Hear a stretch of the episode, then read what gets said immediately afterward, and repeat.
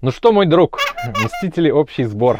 Объявляю я этот выпуск именно под таким нашим жизненным кредо он и произойдет. Мы набрали слушателей невероятное количество. Четыре? А нет, шесть. О, это серьезный рост. И они мне пишут, между прочим, и рассказывают. Один есть наш э, слушатель, самый верный. Он послушал все наши выпуски и дал мне даже тут обратную связь. Сказал, пацаны, все норм, идете от худшего к лучшему. Просто куда-то идете. Ну, сколько мы не виделись? Мы не виделись э, с 31 декабря. 31 декабря вышел наш праздничный выпуск, итоговый, прямо подбой курантов. Ну, считай, два месяца не виделись. Ты чем в этот момент занимался? А Подбой курантов? Два месяца, что с тобой происходило? Со мной что только не происходило, если честно. Я был на родине, потом вернулся с родины. Да чем? Все, все помаленьку было. Чем ты К занимался? сожалению, наш подкаст не выходит в видеоформате, но если бы вы видели э, моего коллегу в данный момент, вы бы точно удивились, как человек изменился. Во-первых, у человека отросли корни. Так. красил, красил, он свой чубчик красил, красил. Назад все там закладывал себе его. Вот. Но Ты такой же смешной и остроумный, как неделю назад. как твиттер Рогозина. Да ты что? Продолжай в том же духе. Надеюсь, Ургант там меня упомянет.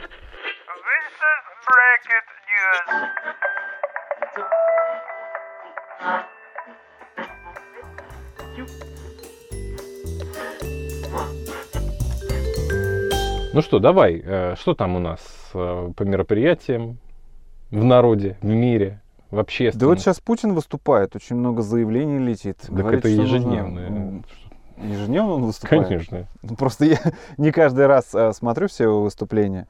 А, но, в общем, он в очередной раз заявил, что нужно бороться с пропагандой наркотиков в интернете. Ужас какой. Ты уже подхватил это знамя и побежал бороться. Я знамя наркотиков в интернете, я тебе так скажу. Скорее всего, та- так, такая мысль должна была прозвучать. Вот от если бы была Олимпиада по наркотикам в интернете, они бы тебя выбрали как своим талисманом. Выпустили бы игрушки вот э, в твоем виде.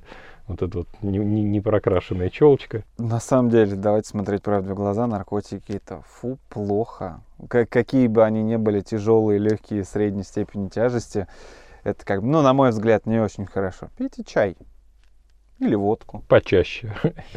И получше заваренный. или так. А если да. вы уже попались на продажу наркотиков, вам, собственно, кроме чая-то ничего и не остается. Че фернем? Погнали. Ну, вот смотри, э, ты начал с материй и масс таких ну, недостижимых абсолютно. Я предлагаю немножечко спуститься, дать дорогу людям попроще, поскромнее, но, тем не менее, с ними тоже происходят э, самые разнообразные события. Вот, например, временно исполняющий обязанности губернатора Белгородской области не смог записаться сам к себе на прием. Да, слышал эту историю, потрясающая. Поразило меня, просто поразила эта новость, но никогда такого не было. И, И вот, вот опять. опять. А, собственно, попробовал он дозвониться и записаться к себе на прием через горячую линию, но ему никто не ответил, разумеется. Он потребовал, чтобы все вот это вот наладилось срочным образом и как можно скорее. А, Вот цитата есть э, от товарища Вячеслава Гладкова. Я устал получать жалобы от людей, которые не могут записаться на прием. Вещь недопустимая. Срочно исправить, а то у нас прямо квест какой-то белгородский. А, Я рекомендую тебе посетить Белгородчину, потому что ты в квесте с твоими ушами и прической ну, вписался бы идеально просто. Ты бы давал какой-нибудь ключ, я не знаю, тем, кто хочет записаться. Ты, я сейчас не пойму, ты хочешь сделать из меня паспорту или отправить э, Паспорту зачем? ты, к сожалению, росточком вышел для паспорту. Но вот если ты облачишься в белый плащ, который у тебя тайно припрятан в твоем шкафу, Так. а, с капюшоном, разумеется, и лук со стрелами своими возьмешь, который, которые подзапылились уже. Примеришь образ эльфа в мехах. Ну, до мехов, мне кажется, тебе далековато еще. Не отвлекайтесь. Срок службы еще не тот. Но я думаю, ты бы мог Даше помочь дозвониться до губернатора. То есть, давай, э, резюмируя, губернатор попытался позвонить сам себе. Я там слышал вообще там замечательная история, что три телефона свободны, три человека сидят на телефонах. И вяжут. Да, но дозвониться до губернатора Одна невозможно. ушла пописать. Мне кажется, как мне кажется, это все Слово тоже есть такое емкое для громких заявлений. Происки Запада. Это в партии «Единая- Телефоны-то не российские, Это- аппараты-то зарубежные наверняка стояли. Это Именно фраза- они не позволили дозвониться. Это фраза «Единой России». А Алексей Анатольевич у нас чем занимается? Популизмом. Мне кажется, это все популистское заявление. Ты знаешь, я того, думаю, он чтобы- занимается сейчас другими вещами, и вот в том числе чифернуть для него Да сейчас не- очень актуально. Что-то, господи, не, ло- не улавливаешь м- мысль. Губернатор Белгородской области решил таким образом привлечь внимание граждан к своей персоне. Популизм чистой воды. То есть, э, это, понимаешь, шаг э, назад, то есть дать народу волю для того, чтобы сделать по, в своей политической карьере несколько шагов вперед. Слушай, ну если так относиться к всем новостям, которые мы произносим в нашем подкасте, он обречен, конечно. Губернатор? Подкаст. Вот губернатор, он живет в вакууме в каком-то информационном просто. Ну, ты знаешь, мне кажется, человек вообще на самом деле можно только похвалить, потому что он попробовал сам пройти этот путь. Не получилось. Проблема обозначена, проблема может быть решится. Это уже как Ну, а звезды может- слушаться. а может быть и не сложится. решится. А может и не решится. Ну, а что делать? Кстати, про Сергея Семеновича э, несколько лет назад был лютый инсайт. Кто-то из его администрации дал большое интервью Мэш. И тогда писали, что рабочий день Сергея Семеновича начинается с того, что он читает только положительные новости о себе в интернете. Ну а что сейчас на многих сайтах такая функция есть? Нажал кнопочку, только хорошие новости. Почему у этого человека не может быть? Вот ты знаешь, мне тоже иногда не хочется читать плохие новости. Я бы с радостью такую кнопочку сделал. Вот поэтому мы идем к суверенному интернету. Потому что кое-кто хочет читать только хорошие новости. Картинку с тремя обезьянками хочется вспомнить. Ну, э, не знаю, сколько новость это хорошая или плохая, но стоит о ней задуматься. А некоторым стоит э, взять за пример. Китай вакцинирует полмиллиарда человек к середине лета. населения? Нет, это не половина, ну хотя да, наверное, половина Ну, населения. там золотой миллиард. Да, да, да, есть он. Не знаю, насколько он там, конечно, золотой. Руки вот они золотые, понимаешь? Да, да, Столько да. поделок делать. Возможно, приправлен соевым соусом, но тем не менее. Полмиллиарда этого золотого вакцинируют к середине лета. А у нас только 4 миллиона, насколько я знаю, это то по официальным данным, вакцинировано сейчас. Ну, знаешь, мы не вечер с Владимиром Соловьевым. Давай обсудим эту тему серьезно. Пожалуйста. Прививаться или не прививаться? Я не буду, я болел. Хорошо, я поговорю сам с собой. Антон, прививаться или не прививаться? Как ты думаешь? Я жду ответа. Ну, накинь аргументов-то, ел. Какого аргумента? У меня есть антитела. Мне как бы... Только не- они закончатся скоро. Ну, подожди, как скоро? Я болел в октябре. Ну, через полгодика это 8-9 закончится. месяцев мне говорят, что, во-первых, э, Голикова призывает тех людей, которые прививали, не прививаться, не тратьте препарат. Да, это понятное дело. У вас уже все есть. Вопрос заключается, стоит ли доверять этой вакцине или не стоит. Потому что есть ряд очевидных плюсов, но есть ряд еще очевидных минусов. А что за минусы? Минусы, во-первых, э, до конца неизвестны побочные эффекты. То есть Так. сейчас э, не столько человек привилось, чтобы можно было сделать достоверные выводы о побочных эффектах. А во-вторых, эту вакцину можно поставить себе один раз, она один раз будет актуальна. А, вот смотри, ввиду того, насколько сейчас развиты СМИ, а, социальные сети и Мгм. все остальное, мы знаем очень много случаев о побочных эффектах от вакцин Pfizer, AstraZeneca Да. и тому подобное и так далее. У них очень много побочных. И умирают люди, и там как-то страдают, и что-то у них там исчезает из функций жизнедеятельности. На удивление о нашей я не слышал пока ничего. Это факт. То есть, ну, здесь можно, естественно, двояко относиться к СМИ, но даже в телеграм-канальчиках ничего не появляется. Никаких громких случаев, ну, просто не происходило. Был один. Был Ну, один. Это один, даже если он был, каким бы он ни был. Был один замечательный случай. Пожалуйста. Когда одна радфем-активистка вот целенаправленно и показательно пошла ставить себе спутник, поставила, написала здоровенный пост о том, как ее конобит, не побоюсь этого слова, а потом выяснилось, что она попала в группу с плацебо. Врала чертовка. Как некрасиво. Как некрасиво. Ну, тебе, мне кажется, надо сходить. Да, я не болел до сих пор. Тебе надо сходить, как-то со спутником полетать. Больше скажу, я же успел переболеть за эти два месяца каким-то ковидоподобным вообще заболеванием, но все тесты отрицательные. Я Ну, вспомнил, есть у меня занимался. подозрение, что все-таки не обошла тебя мимо зараза, потому что тот образ жизни, который мы ведем, он, мне кажется, предполагает рано или поздно заболевание. Что-то, что, что-то подхватить, да, потому что то, то количество людей, с которыми мы общаемся. Но что уж говорить, я-то хоть надеваю маску при входе, а ты просто закрываешь свое... Ладно, фу, мне, поехали дальше. Наконец-то, я ждал.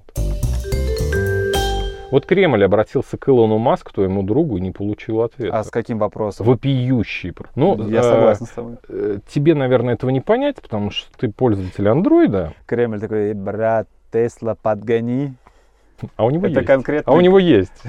кабинет одной очень маленькой, но гордой республики обратился к Илону Маску. Н- Нет, в Кремле есть Тесла. Ну, в смысле, не у самого Кремля, а у сына представителя Кремля. Это же была очень громкая история. У него, у него есть. Кремля? Сын официального представителя Кремля владеет Теслой за 9, по-моему, миллионов рублей. Мне кажется, у него же дочь, она в Инстаграме зарегистрирована. Дочь это совсем маленькая, а есть у него старший сын, который, по-моему, старше нас с тобой. Зачем Богатая ты? история у человека. Я жизненная, понимаю, я понимаю. разумеется.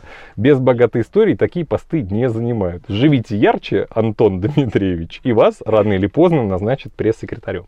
Ну так вот, э, ввиду того, что ты пользователь э, Андроида, да. чудесной системы Android, для тебя недоступны ряд благ. 902. Для тебя недоступны Даже не 10 андроида. Ряд благ, я повторяюсь, недоступен для тебя. В частности, э, приложение последних дней Clubhouse. Я, Я, хочу его Cloudhouse ом почему-то назвать. я уже другое. который день э, зиждусь отправить тебе invite, которых у меня в достатке, потому что нет-нет, да, они прибавляются. Ты отправляй, их продам. Нет, продать ты их не можешь, потому что это только по номеру телефона делается. Вбивается номер телефона, он отправляется, а дальше ты уже там решаешь, быть тебе или не быть. Ну так вот, э, собственно, Маск написал э, у себя в Твиттере, что приглашает официальный англоязычный аккаунт э, Кремля, Kremlin Russia. да, побеседовать в Clubhouse е, на что в Кремле сразу отреагировали и сказали, нужно, батенька, понимать, что конкретно предлагается. То есть этого недостаточно, что люди написали «хотим пообщаться». Видимо, хотели узнать повестку, вопросики согласовать заранее.